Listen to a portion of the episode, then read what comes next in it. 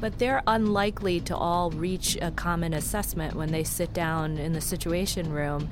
And Trump will ultimately have to decide is he going to always side with General Flynn or is he going to be open minded when Mattis pushes back on certain positions?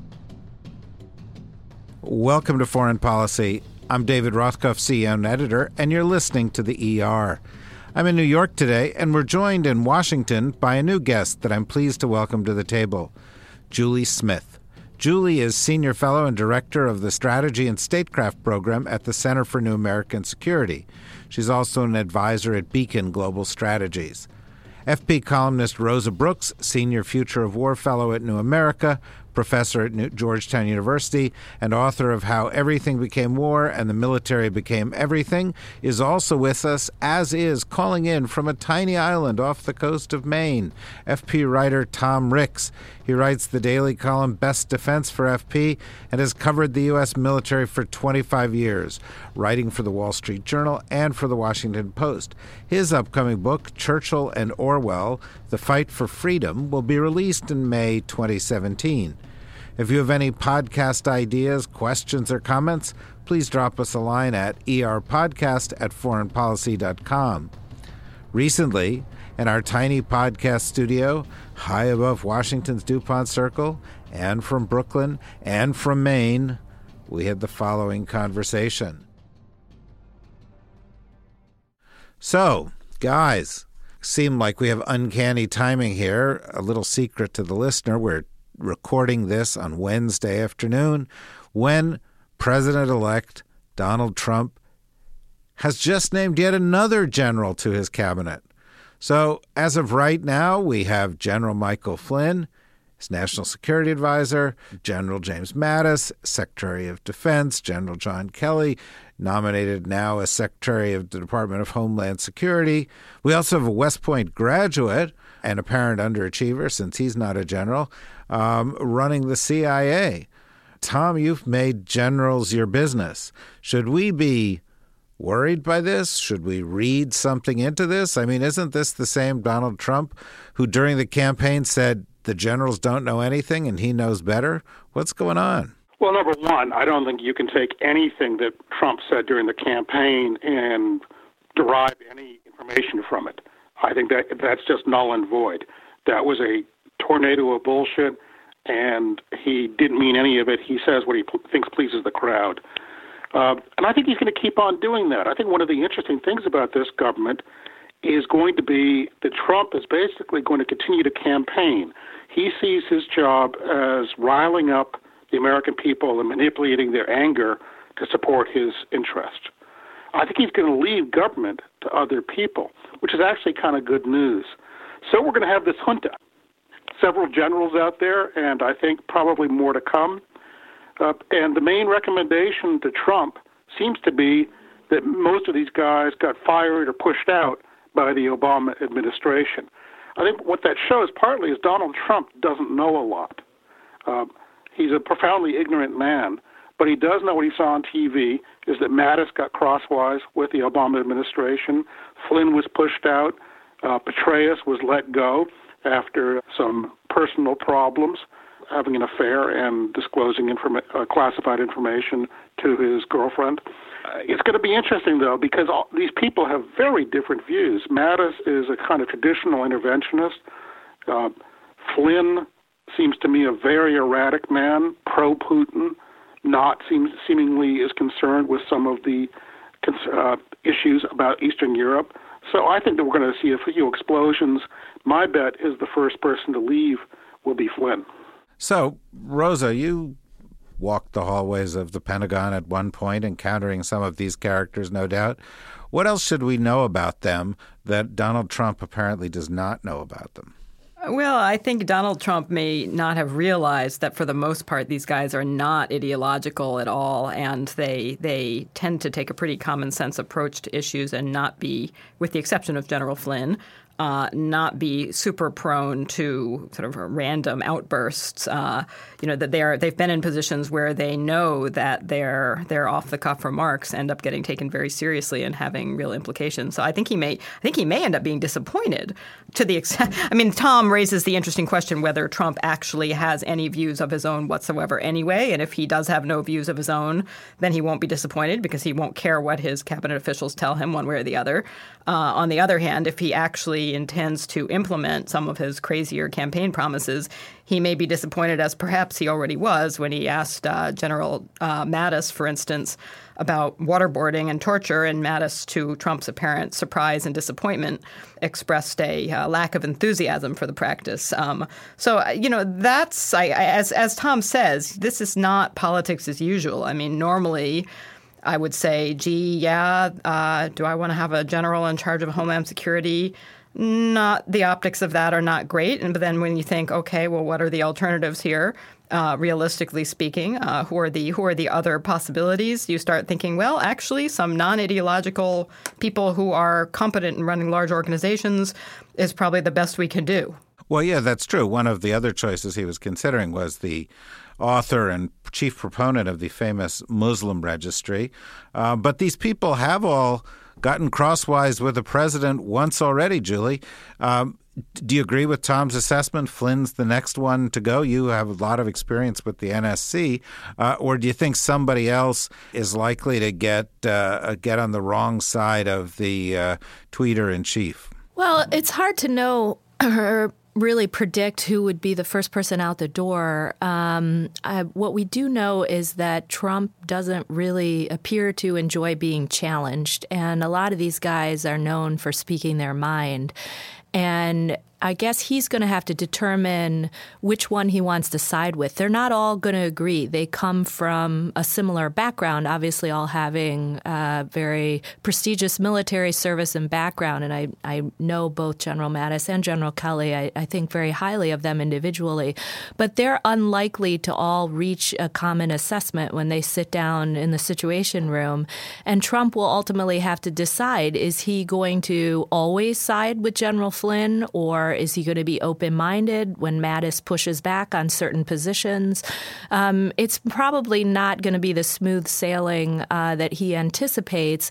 The bigger question, I guess, is will Trump even be sitting in the Situation Room? I mean, we don't know how much time he's going to be spending in Washington, how much time he's going to be actually dedicating to running the government. Uh, he may delegate large parts of this either to Pence or put most most of these decisions in the hands of Mike Flynn uh, and leave it at that and not hold as many National Security Council meetings as, say, your typical president would. So, I don't know. I, I, have a lot of concerns. I mean, the bigger concern for me with all of these generals really is the fact that you don't get a diversity of viewpoints. You don't get a different network with each individual. You don't get a different set of experiences. You don't have someone that, say, has an NGO network versus a Wall Street network versus a media network. You're really bringing in people that tend to draw from the same set of experts. And what you want in the Situation Room is people that can draw from a variety of sets of experiences, exposure to different tools in the U.S. National Toolkit, uh, networks of people that they can reach out to in times of need. You want people that know the private sector well, that know the NGO community well, that know uh, foreign counterparts well, and you're not necessarily going to get that uh, with the current list that stands before us. So, Tom, let's let's try to search for the silver lining in all of this. Uh, or, in fact, let's try to look at it uh, from uh, some alternative perspective. Because the reality is, I mean, Julie just mentioned that she knows Mattis and she knows Kelly and she has respect for them. Uh, I was talking just earlier today with somebody who knows Pompeo very well at uh, CIA, who is a West Point graduate and has a lot of military experience, who says Pompeo is an extremely intelligent guy and very capable. And that, in fact, Trump may get from these people the best advice he's getting, since the rest of his cabinet seems to be stocked with ideological politicians or plutocrats, and a lot of people who have no government experience, where these generals actually do have some government experience. So, do do you think there's a possibility that the Good Governance Award in this administration may may may have its origins from people who uh, cut their teeth at the Pentagon? I kind of cringe to say it, uh, but yeah, I, I think we might. I think normally I would never want this many generals in the cabinet, but these are not normal times. I think our democracy is in great danger. I think even the basic strength of the U.S. government as an operating entity is in great danger. Increasingly, though, I do think Trump is basically going to tell these guys, you figure it out and you tell me the policy and I'll go out and get support for it because that's what I'm good at. I'll sell the Trump brand out there and you guys, you know, run the government. So the image I have, the ideal image, if this all works right, is General General Dunford, the Marine who is the chairman of the Joint Chiefs of Staff, will work with Mattis against Flynn. Basically, Dunford will hold Flynn's arms, and Mattis will punch him. Well, that's an image that I, I'd, I'd like to savor a minute. But but let me ask you one more question before I, I turn to Rosa. You you mentioned that Dunford's a Marine, Kelly's a Marine, Mattis is a Marine. The the Marines seem to have taken um, the the executive branch of the government. Uh, does that matter? Does the, the their background in the Marine Corps matter? It does kind of, uh, and I share Julie's concern about the limited sort of networks they'll have. Not only are these guys all Marines, they're all from the 1st Marine Division. Mattis commanded the division. Dunford was a regimental commander in the division. John Kelly was assistant di- division commander. Uh, these guys have all worked for Mattis before. Uh, it's it's a very odd situation. That said, these guys are also unusual. Mattis is one of the most impressive generals I've ever met. He's one of the better generals we've had. One Marine I know called him the best uh, Marine general since the Korean War, which is extremely high praise. So, it, it, yeah, to make the best of a bad situation, these are good generals. Uh, it's going to make the Army wonder uh, what are they, chopped liver, that the only guy they've got uh, in the running is General Flynn who is erratic and is also not a combat leader. He's an intelligence officer, or as they call them in the military, a weenie. there was there was a uh, Dave Petraeus was in the running for the State Department, although it really really seems unlikely that yet another general would figure into this mess, uh, uh, mix. Um, the the people that I think are are going to be the most miffed are the Navy, who I, all the sort of high level admirals I've ever known sort of think of themselves as especially blessed in this kind of policy outlook compared to the Army, uh, the Air Force, or the Marine Corps.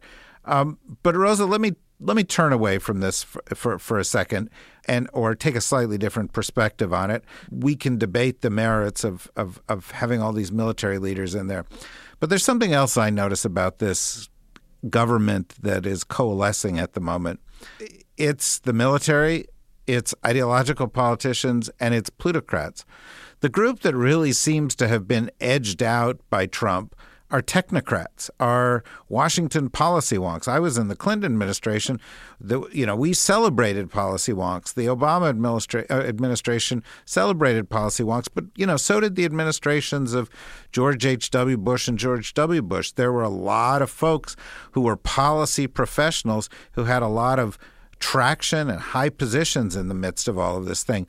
But Trump has this kind of bias, and I, you know, I look at it and I kind of wonder if the establishment he was running against wasn't actually the Wall Street establishment, it wasn't the military establishment, it wasn't the political establishment, it was the intellectual establishment, and that his message is, you know, Trump to technocrats drop dead. Yeah, I, I I think we're getting that message loud and clear here. I you know absolutely. I mean, he said a lot of things during the campaign. Um, he, as you said earlier, he was very dismissive of the wisdom of generals in general, even though he's now seems to be determined to surround himself by uh, Marines, at least, um, and one erratic Army guy. But he, no, I mean, he clearly is deeply resentful and deeply hostile to the idea of expertise. I mean, he's a he's a prime representative of a phenomenon that has been apparent. I think it's always had a thread of it in American culture and, and really accelerated in the last couple of decades. Sort of the declining respect for even the idea of authority and expertise. Uh, uh, and the notion that elites, the educated, the the technocrats, you know, are are just uh, don't really understand what's going on, and we just need to kind of you know get rid of them all, send them off to the guillotine, and you know it will be interesting to see what happens um, because you sort of can't govern without them either, and will you know what level of disaster we have in the next four years will partly depend on whether he manages to sort of salvage some piece of the federal bureaucracy and harness it to actually put his policies forward or not. Julie, you're a wonk. You admit it. Just say I'm a wonk. You know, you I'm can a proud own member of the wonk community. Yes, I wear it with pride. Uh, right. W- w- And you're a actually you're a leader of the wonk community. How does this make you feel? Well, it's disheartening because you know, I everybody loves the slogan of change. Change sounds great. Obama campaigned on change. Trump campaigned on change. Everyone wants to be the change candidate, and you can do that at the top level. You can put in uh, people in the cabinet positions that maybe haven't spent 30 years in Washington, although he's he doesn't even seem to be doing that right now. But the reality is that a level or two or six below those cabinet members, if you don't have somebody who has some experience running the government, you're going to find that all of those great ideas you have simply can't be realized. And it's not just the what, it's what do we do about ISIS? What do we do about Russia? What do we do about China? It's the how. How do you get a massive bureaucracy to turn and to function. And you have to have people in there uh, that have had a turn at the crank. And um, I just can't imagine at this point how they're going to do this without relying on a couple of the folks that signed the Never Trump letters. Or maybe they didn't, but they're still being rejected because they're so called elites, foreign policy elites. Um, but I just I don't I don't see a deep bench around some of these people. You know, Flynn isn't the type of guy that has a mass following. Mattis has a pretty big network, and he'll try to pull in uh, some interesting people uh, along the way. The question is, will the White House let him? How much control, for example, does the White House or Trump and Pence want to exert over the decisions Mattis will have to make about, for example, who to put in as Undersecretary for Policy? Is that a Mattis choice? And in that case, he may very well turn, want to turn to somebody with deep experience. Uh, or is he going to get a signal from Trump and company that they'd rather go grab somebody out of Idaho uh, that, you know, has run a family business for 20 years and they want to give that person a try? But I, I, we've seen this movie before. We've seen administrations try to put in folks that have virtually no experience running government offices, agencies, what have you. And you find they exit very quickly. I mean, they rarely last more than a year. My guess from here is is that um, whoever they name Undersecretary for Policy, if they foisted somebody on Mattis, as Undersecretary for Policy. Kori Schake is going to wind up running the Pentagon anyways. We all know that. that's that's what I keep suggesting to people. You heard it here. Yeah. so so and she keeps saying she's not going, although she you does. notice she's not sitting she's not sitting in on this conversation. But she can run the, the Pentagon from the ER, as far as I'm concerned. I, I, I nominate um, her with her left yeah, hand. no, no. And in fact, this is where we're intending to run the world from anyway. But Tom, um, you know, as you look out at this group of people and picking up on Julie's point, you know, it's one of the things that is most stunning about the, the group that has been picked so far is how little experience they've had running the civilian side operations of the U.S. government in any way. Reince Priebus, the chief of staff, no experience. Steve Bannon, this advisor, no experience in that regard. Mike Flynn, uh, you know, no experience in that regard. Ben Carson, I mean, I don't even know what planet Ben Carson grew up on, but no experience in that regard. One after another, you have people in charge of the executive branch of the U.S. government who've never worked in the executive branch of the U.S. government before.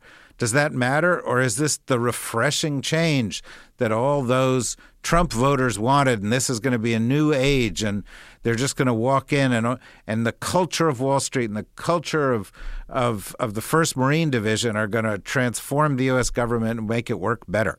I think you put your finger on something really important here, and I hadn't thought of it quite this way before. There's lots of splits inside these Trump people. Uh, you know, Putin being a great example. Are you pro-Putin or anti-Putin? What to do about what to do about Iran or become isolationist? There are huge divides that these people are going to start having big fights over. But the biggest might be that fundamental question of whether you believe in the U.S. government. I think people like Steve Bannon would be happy to see the government almost come to a halt, to freeze. And that's a huge contrast to people like Mattis and Kelly, who have spent their lives getting government paychecks and in some way military people fundamentally believe in government. They've been part of it for decades. And they have sat with civilians and talked about policy and how to formulate it and how to implement it. And I think the implementation is going to be the key thing. This is where Julie's point is so important. A lot of these people, and I think Trump might think all you have to do is give a speech, and then it kind of magically happens.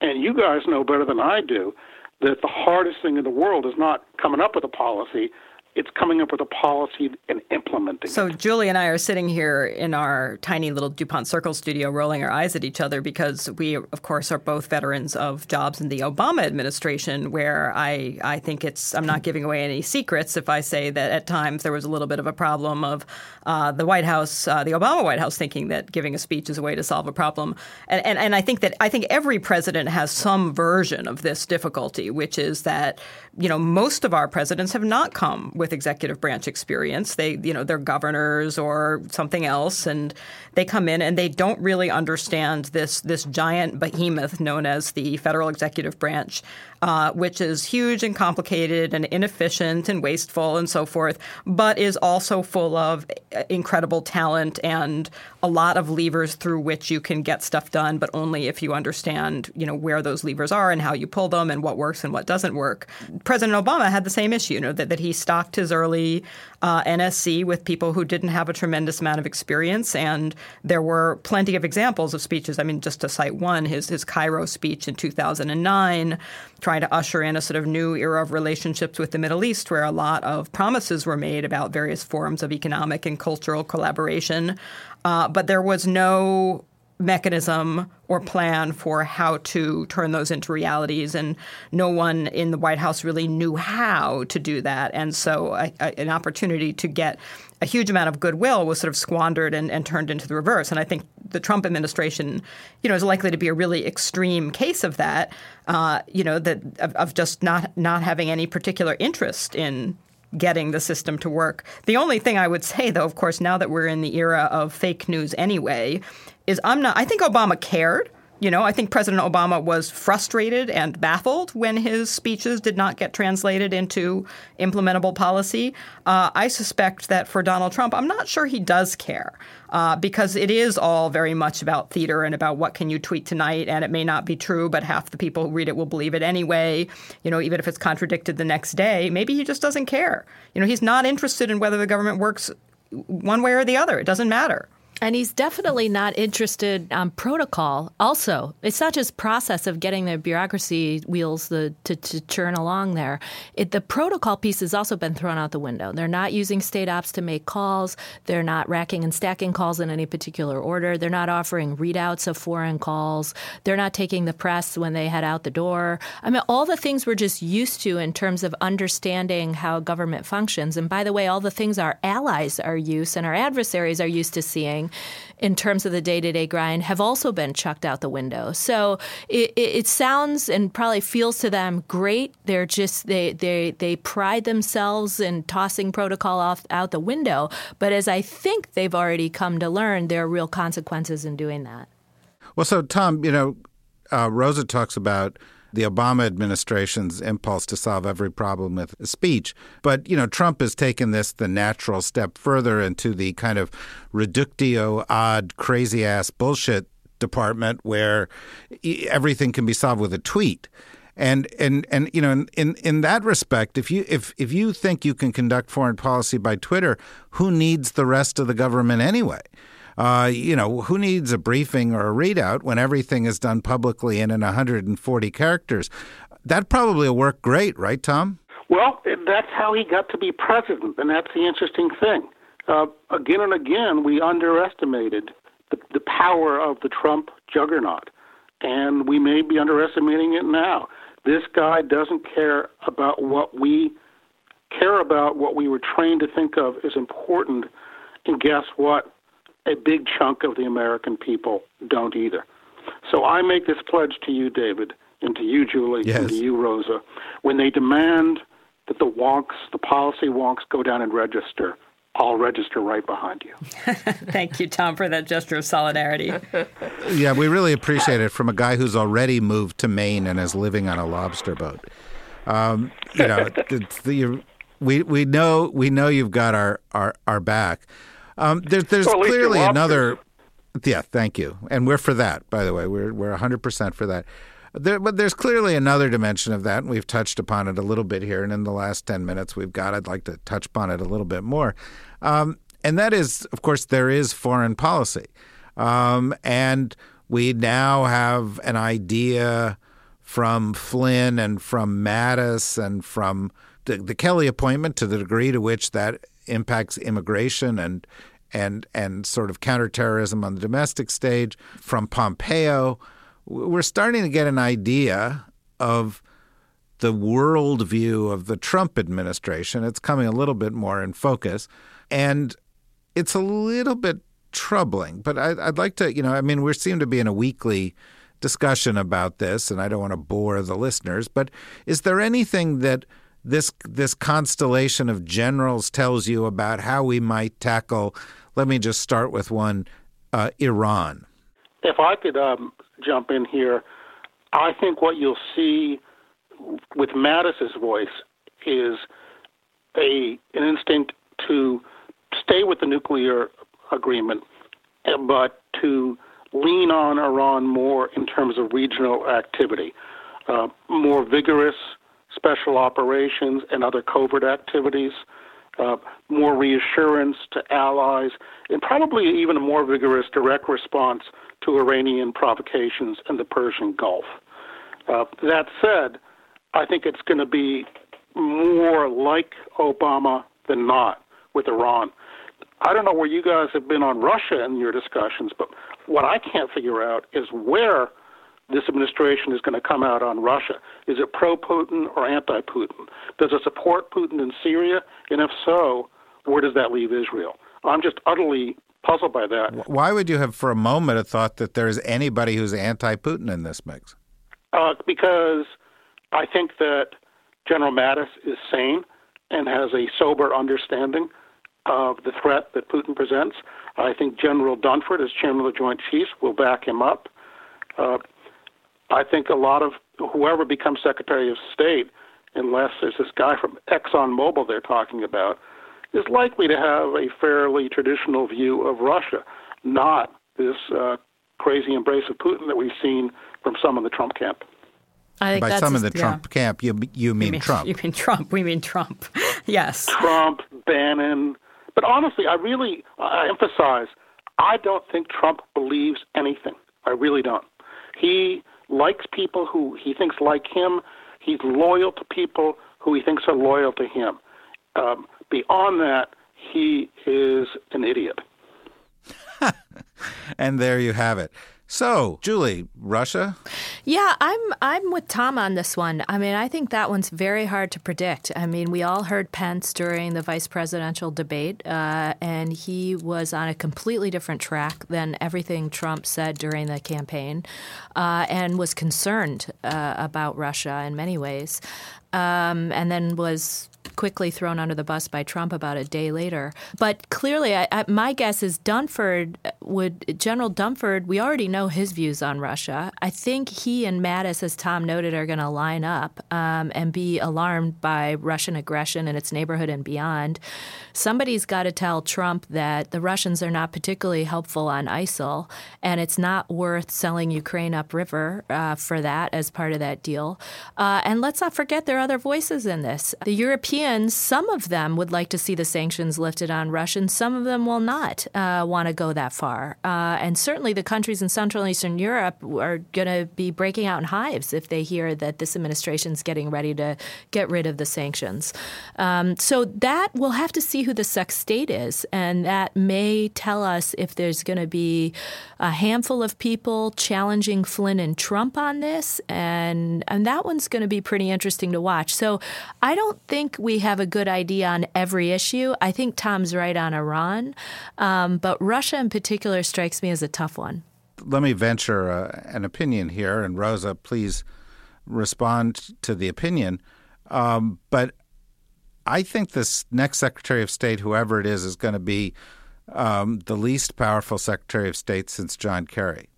I think a lot depends, right? I mean, I mean, we're still. I realize we're having the same conversation every week because there's so much that we just don't know yet, and we'll we'll learn a lot in the first few months of the when Trump presidency. Um, I think the you know, in some ways, the single best case scenario turns out would be that Tom turns out to be right, that Trump doesn't really care. He has no views that he really cares about, and he has a short attention span and isn't interested in running the government because running the government is very, very boring. And so he quickly delegates. Flynn implodes because Trump, you know, he offends absolutely everybody in the cabinet, and since it's harder to harder to deal with, you know, four angry generals than one angry general, that Flynn gets ousted, and then the remaining members of our well qualified military junta are in charge, which is not totally ideal, but is better than Donald Trump making day to day decisions. And uh, the grown ups kind of keep things status quo for four years, and then we have another election, and hopefully the American people come to their senses and we get rid of Trump. Um, that's kind of best case scenarios that he's he's he's so bored by the whole government thing that he turns it over to some grown ups. That might not turn out to be the case, though. I you know we, we might put in place a Secretary of State. You know, if, if Rudy Giuliani is the Secretary of State, then I hope the Secretary of State is the least powerful Secretary of State ever. You know, it, it we have no idea. So we're all we're all kind of just talking to be talking at this point because none of us know. Well, I don't know about that, there, Rosa. uh, you know, I, th- I, th- I, think that may may be a bit of an overstatement, since Donald Trump really doesn't show much aptitude for taking advice anyway. So that's a clue. And uh, most of the people that he's considering are people that he's not close to. So that's a clue. We actually know how that turns out most of the time, and many of them don't have a lot of bandwidth or depth on on these issues. Well, here, uh, here's and, one little tiny bright spot. Can I just mention though? Um, the teeniest, okay. tiniest bright spot, and this goes back before we got on the air. We, Julie and I, were talking about Comet Pizza here in Washington D.C., which, which, as you all probably know, uh, had an active shooter incident last week where some some guy who apparently was dumb enough uh, to believe every random insane fake news story that came his way uh, had become convinced by the bizarro Twitter claims that, you know, Hillary Clinton was running a ring of pedophiles in the back room of Comet Pizza, which is, you know, needless to say, completely bonkers on multiple levels. Uh, and was and he was not only insane enough to believe this, but he was violent enough to think it was his job to, you know, take his gun and go and systematically search Comet Pizza looking for the pedophile ring. Luckily, uh, uh, although apparently shots were fired, he was apprehended by the police before anybody could get hurt. Um, but here's the one tiny piece of good news, right? Because otherwise, I know you might think, gee, that doesn't sound like good news. Now, does it? Aside from the fact so that he was apprehended. So no. But one of the people who was responsible for disseminating the insane made up story that there was a pedophile ring in the back room of Comet Pizza run by Hillary Clinton, of all people, was Mike Flynn's son uh, was tweeting this and, and giving it credence. And he apparently, according to the New York Times at least, he has now been essentially fired and is no longer part of the transition team at all because you know, even apparently the Trump team had just barely enough uh, sense of sanity and responsibility that they saw, okay, this is maybe going a little bit too far. So that's a tiny little bright spot. He's the son of somebody who has been the wow. most powerful voice near Donald Trump. So that uh, gives me the tiniest, most microscopic sliver of hope that maybe there wow. is some desire not to be completely bananas. Well, I don't know what you were drinking before you. I don't know what you were drinking before you came here today, Rosa. Um, but please leave some in the studio so I can have it when I get there. Uh, the notion that you better. are you are taking comfort from the fact that in the Flynn family, they feel perfectly happy trafficking in ridiculous, out of this world conspiracy theories. Um, and that one of them got fired, but the other one has been made the principal national security advisor to the president. you got to start small. You got to start small, David. well, one at a time. That's something. I think I think they counted 16 such theories being tweeted out by Mike Flynn Sr. Julie, you've spent a considerable amount of time working in the National Security Council. Does it worry you that people who traffic in such insanity would be in positions of authority there? Of course, it worries me. I mean, look, the National Security Advisor, they're not they're not at the Pentagon. They don't get military forces, they don't have planes, they don't have ships. The only thing the National Security Advisor gets as a big tool is words, a big basket of words, and words matter, and words have consequences. And allies and adversaries, they read every little sentence that is churned out in a public statement or anytime the National Security Advisor goes on TV. All of that is read over and over, and everyone examines it around the world, domestically and abroad, for clues. And to have a National Security Advisor that's so loose with all of this fake news and conspiracy theories is, of course, course, deeply troubling. Um, you want someone who's taken seriously, who is focused like a laser on the threats this country faces, that is not prone to conspiracies. And what we've seen so far is terrifying, nothing short of terrifying. I don't know what else there is so, to say, but. Well, I think it is terrifying, but let me see if I can turn it up to 11 here by turning to Tom Ricks.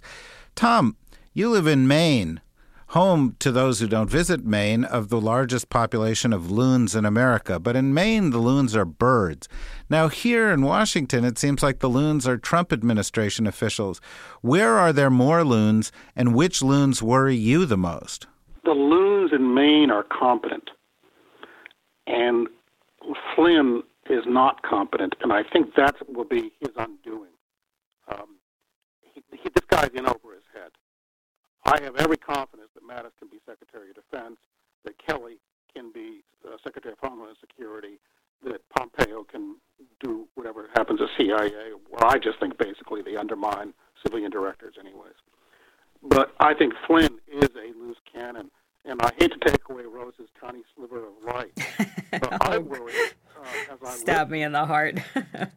that that um, here we have this really strange president-elect who doesn't far as I can tell, has never read a book in his life, and likely will be persuaded by whoever he talks to. And the person he's going to talk to is Mike Flynn, the guy who has the office there in the White House, a few steps from the Oval Office. I, I, I will.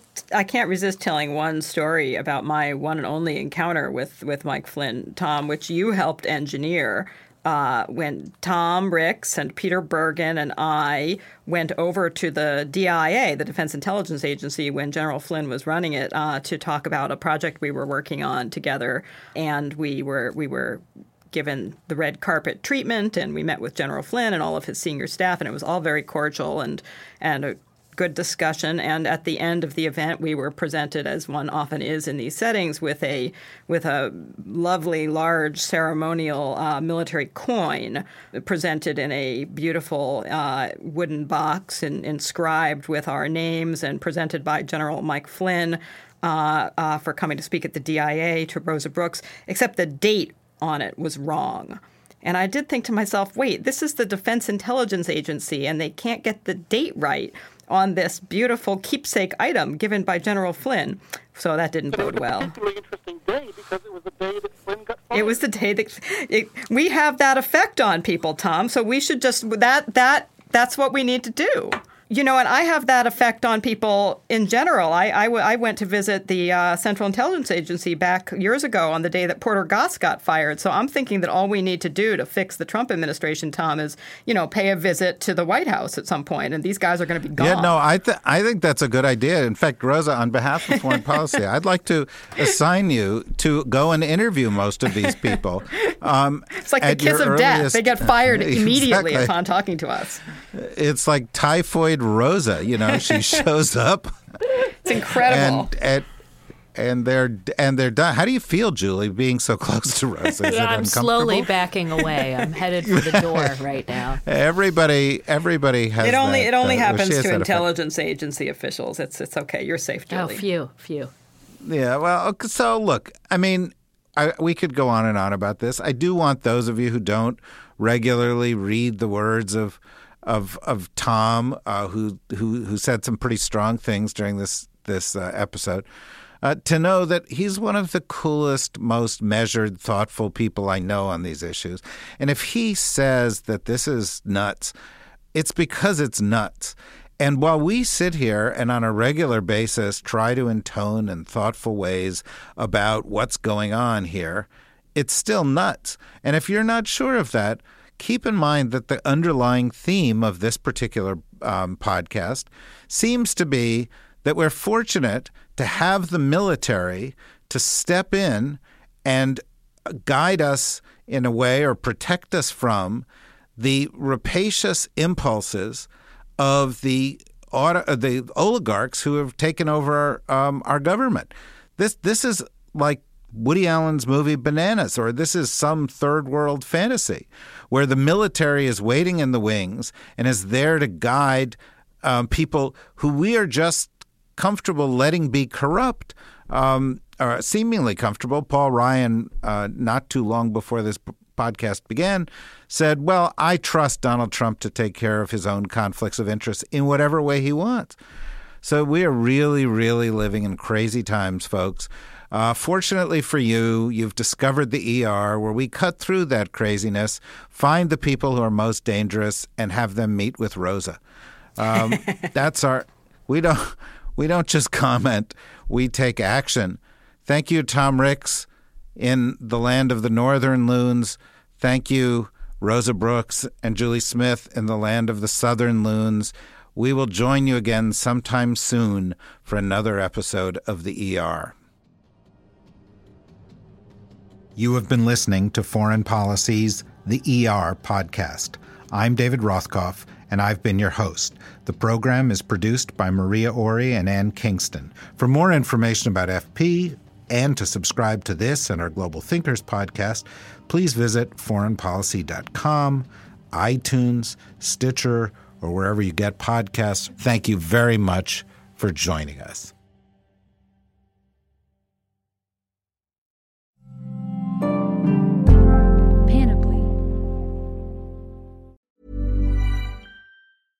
Some folks don't stop till they find the truth. June's Journey is a roaring 20s murder mystery hidden object game. Find your first clue by downloading June's Journey today. Available on Android or iOS devices and on PC through Facebook Games.